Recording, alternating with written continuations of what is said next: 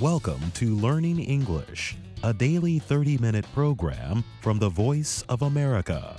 I'm Jonathan Evans. And I'm Ashley Thompson. This program is aimed at English learners, so we speak a little slower and we use words and phrases especially written for people learning English.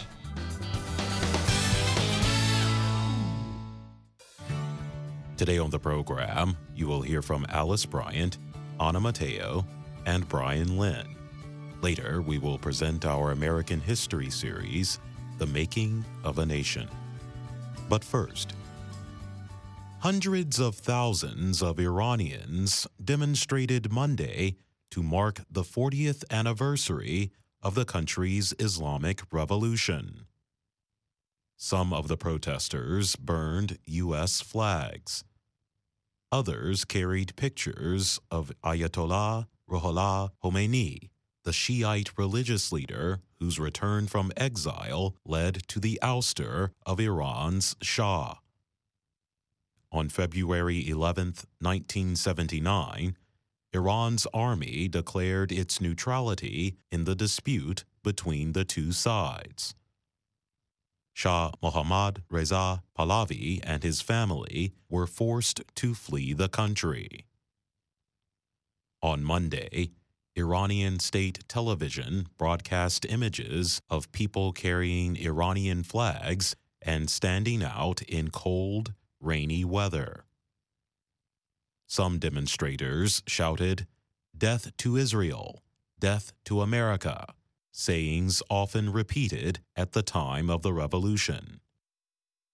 The Shah was the United States' closest ally in the Middle East. One sign read, Much to the dismay of America, the revolution has reached its 40th year. Soldiers, students, clergymen, and women wearing black filled streets across Iran. Many people carried pictures of Khomeini, who died in 1989, and Iran's current supreme leader, Ayatollah Ali Khamenei. The large crowds at state supported marches came as Iranians increasingly face economic hardship. Last year, the government suppressed protest over poor living conditions in over 80 cities and towns. The unrest was the most serious threat to Iran's religious leaders since protests over disputed elections in 2009. Prices of food, especially meat, have risen a lot since U.S. President Donald Trump withdrew the United States from the 2015 nuclear agreement with Iran. Trump also reestablished U.S. economic sanctions against Iran. In January, President Hassan Rouhani said his country was experiencing its worst economic crisis since the overthrow of the Shah. He told Iranians that the Shah cared mostly about rich people and let the country's secret police carry out abuses.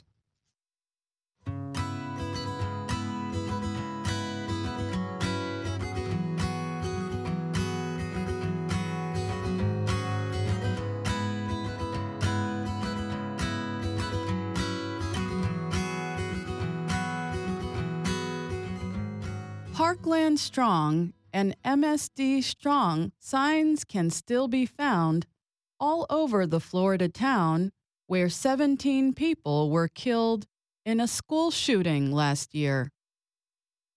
The attack on February 14, 2018, at Marjory Stoneman Douglas High School in Parkland is the deadliest in a U.S. high school. The gunman killed 14 students and three adults. 17 other people were wounded.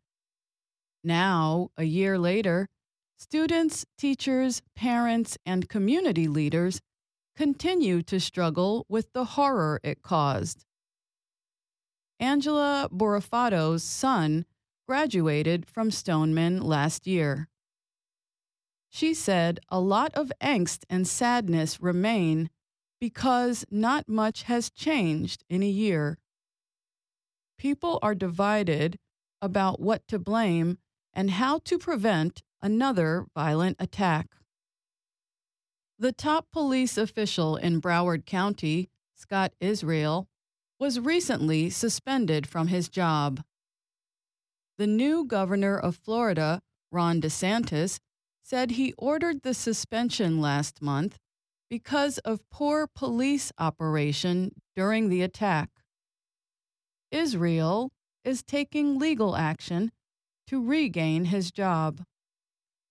Some community members also are demanding the removal of Robert Runcie as leader of Broward County Public Schools.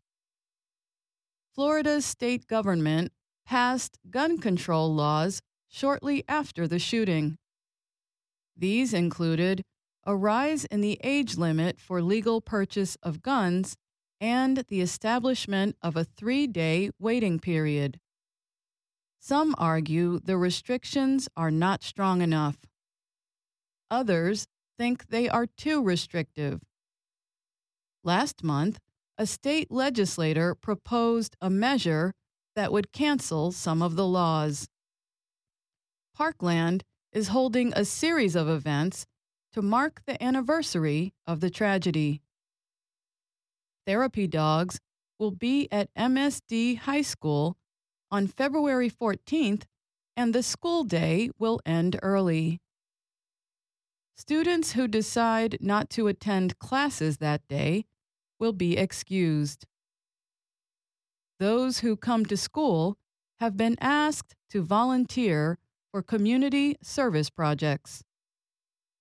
A vigil is planned to take place in the same park where thousands gathered the day after the shooting. Nearby, California based artist David Best is building a wooden temple in honor of the victims. Visitors will be able to leave written remembrances of the victims at the site. Free yoga training and beach cleanups are also being organized. A five kilometer run honoring Stoneman sports director Chris Hixon is planned for February 16th. He was shot and killed while running toward the gunfire to try to help the children. Parkland Mayor Christine Hunschofsky said the anniversary is a painful reminder that all of the city suffered. But the volunteerism helps prevent the shooting from defining it, she said. We still have people helping each other, and that's who Parkland was before this and who it is today, she said. I'm Alice Bryant.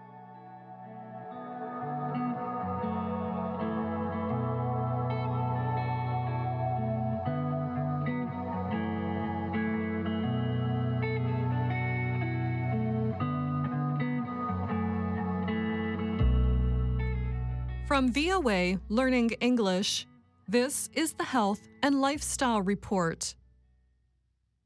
Marriage. Is it a romantic situation with some practical parts? Or is it a practical situation with some romantic parts? Couples and cultures differ, but experts on marriage warn that, in general, romantic love you know, that excited feeling you have at the beginning of a relationship lasts only for about a year. As the relationship continues, partners need to make sure they can still live together happily. In other words, they need to be compatible. But how do you know if you are compatible with someone? Like in a job interview, you need to ask questions. Several websites suggest questions you should ask your future bride or groom. We have collected here some of the ones that appear most often. What kind of debt do you have? A 2018 poll by the Pew Research Center found that money is one of the top five things couples fight about. Before tying the knot, another way of saying getting married, you should talk to your partner about any money each of you owes, such as student loans, house, or car payments. One reason to talk about debt is because married couples may want to make a costly purchase together, such as a house. Debt could limit your ability to do so. And do not forget about credit card debt. This probably tells more about a person's relationship with money than any other kind of debt. That leads us to our next question. What are your spending habits? Some people are good at saving money. They take comfort in having extra in the bank. Others are good at spending money. Shopping, for them, can bring comfort. If you and your partner spend money differently, it could lead to conflict. Now is a good time to talk about savings, budgets, and how you will handle your finances together. How do you feel about a clean house? Cleaning up around the house may not seem like a big deal. However, the same poll noted earlier found that 62% of all Americans said sharing household duties is important to a successful marriage. How will you and your partner divide them? When talking about cleaning the house, there is another related question. How do you feel about clutter? For some people, living in a house with things everywhere can be very stressful. Other people have a hard time throwing anything away it is important to know how you and your partner will deal with the everyday stuff of life. How much time do you spend on social media or other technology? Some people can spend hours on Facebook or playing video games. Other people hate using their time in such a way. Maybe they like to go hiking or play an instrument for hours instead. So, at the heart of this question is this simpler but all important one How do you like to spend your time? Couples who share the same interests, whatever they may be, are more likely to succeed at being married. Do you want children? Okay, whether or not to have children is a big question. In marriage, many areas are negotiable. Couples can find a compromise. However, the question of whether or not to have children is not one of those areas.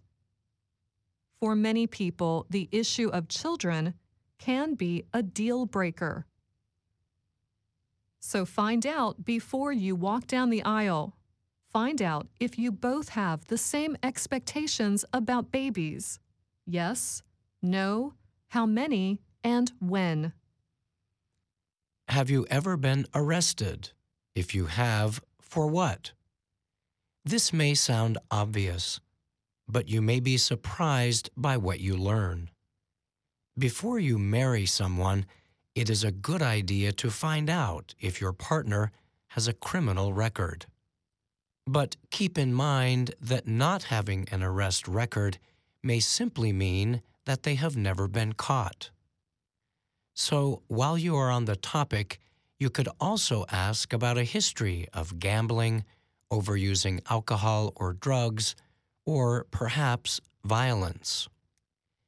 How much time alone do you need to be happy? You can't spend every minute together. Or can you? best to ask. Some people are most happy when they are around others. In fact, some people hate to be alone.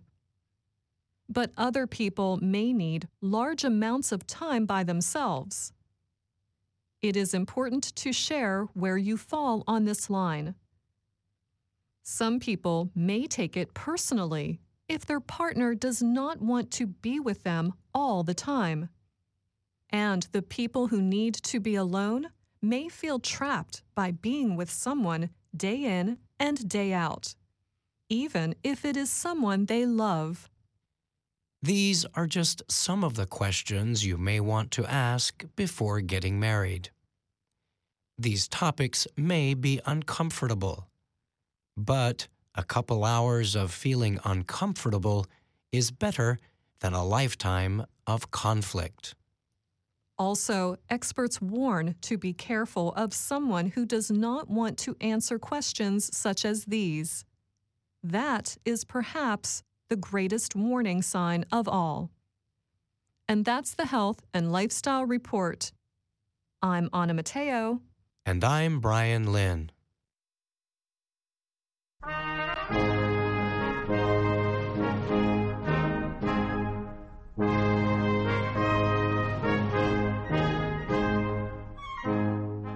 Welcome to The Making of a Nation.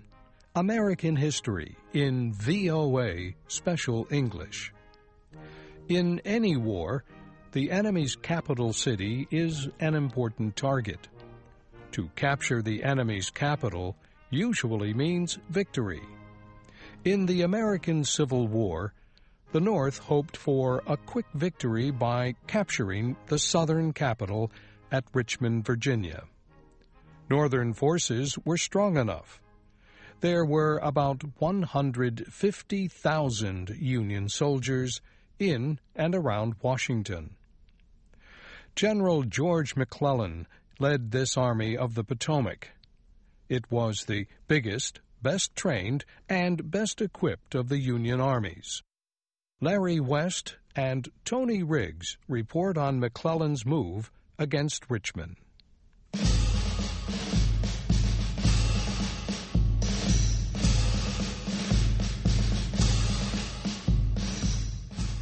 For the first year of the Civil War, the Army of the Potomac did not fight. General McClellan kept making excuses for his failure to act.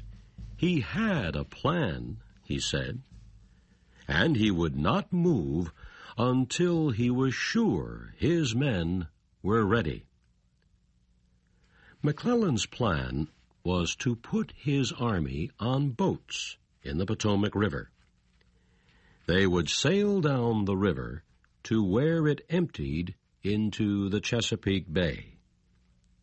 Then he would land the boats on the coast of Virginia, east of Richmond. President Abraham Lincoln wanted to capture the Confederate capital. But he did not like the idea of moving all of McClellan's men. That would leave the city of Washington without protection. McClellan tried to calm Lincoln's fears. He said that as soon as he marched toward Richmond, any Confederate soldiers near Washington would withdraw they would be needed to defend their own capital.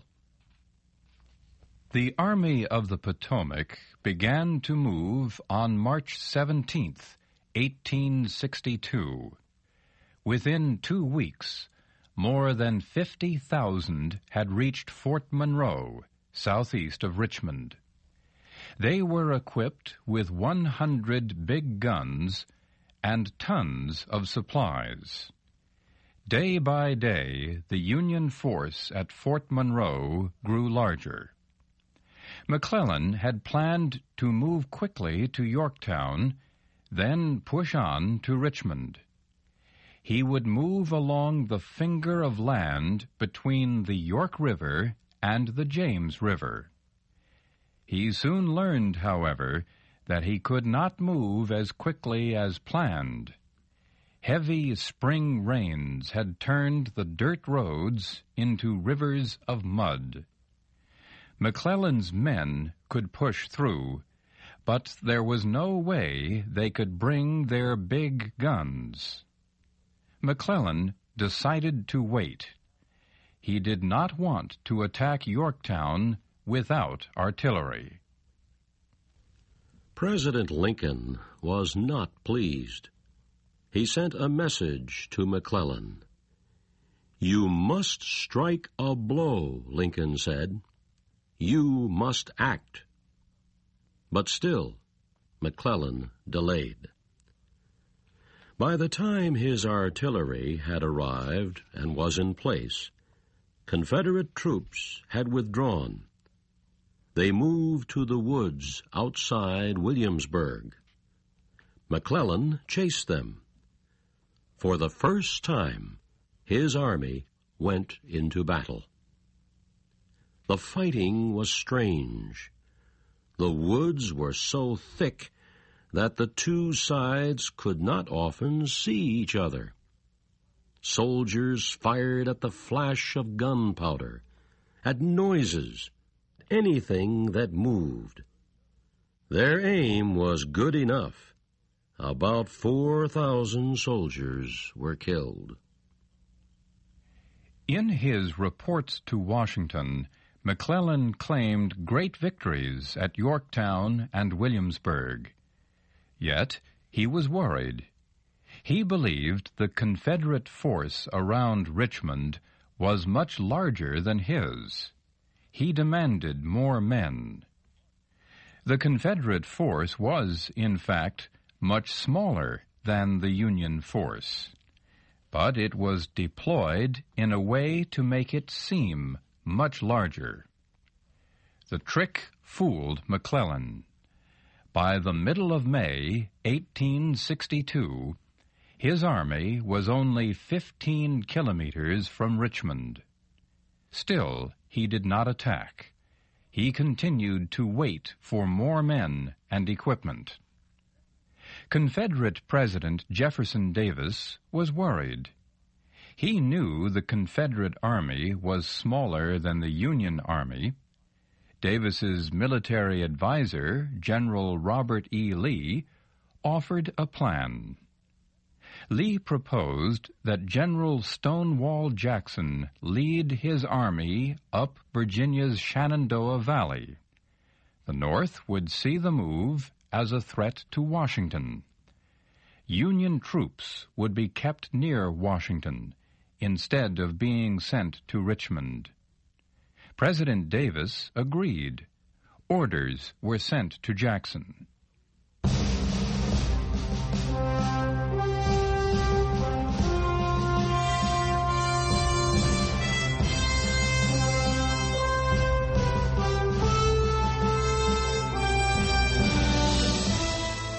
Stonewall Jackson was one of the South's best generals. He was a forceful leader and he could make his men march until they dropped. He got the name Stonewall at the Battle of Bull Run in the summer of 1861. Southern soldiers were withdrawing. A Confederate officer tried to stop them. He urged them to follow Jackson's example, to stand and fight. He shouted, there stands Jackson like a stone wall. General Jackson faced three large Union forces in and around the Shenandoah Valley.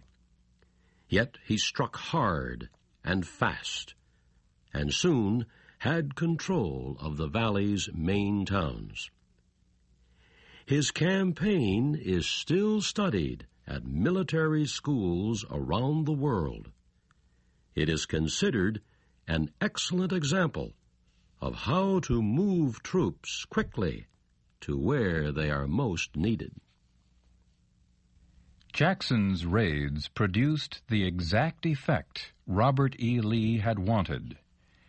Everyone in Washington feared an immediate attack on the city.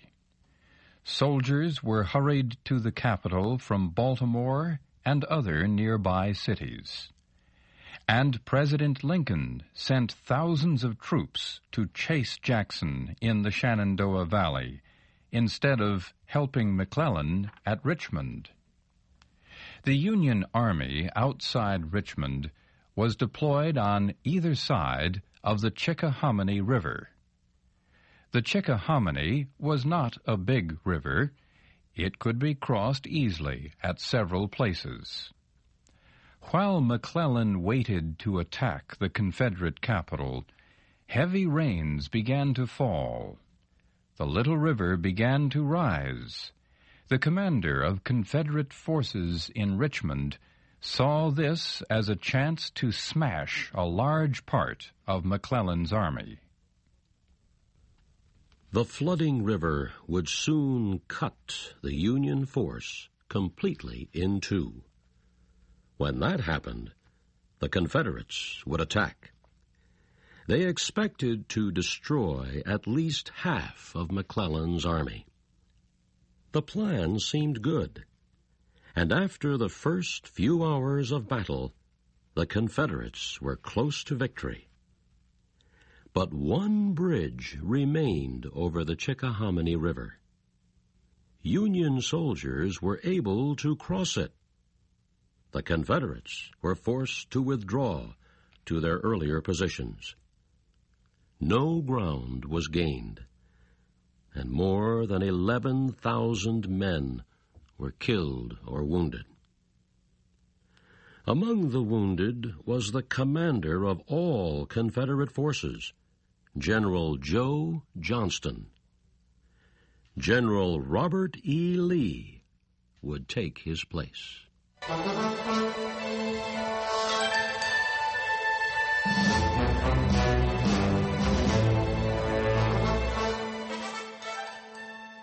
Lee wasted no time.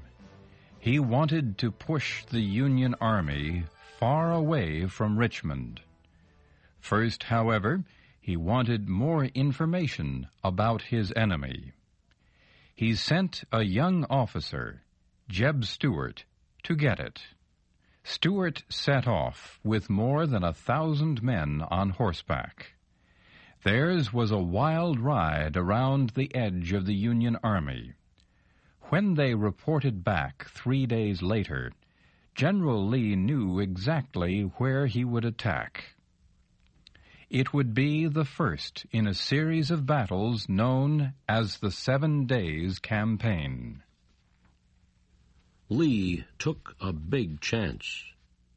He moved most of his men into position to attack what he now knew was the weak right side of the Union line. He left only a few thousand men to defend Richmond. He hoped the Union commander, McClellan, would be fooled by this plan.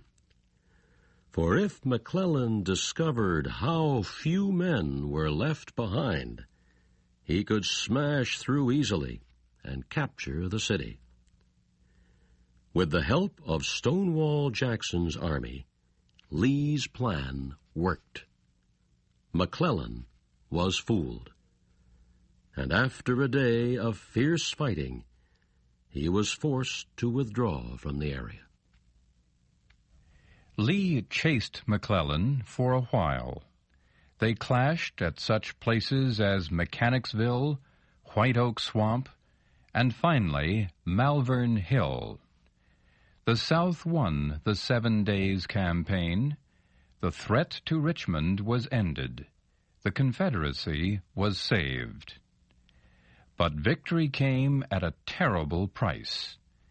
20,000 Confederate soldiers were killed or wounded.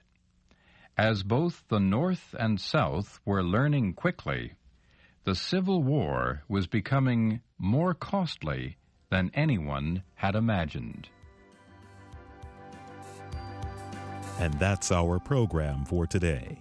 Listen again tomorrow to learn English through stories from around the world.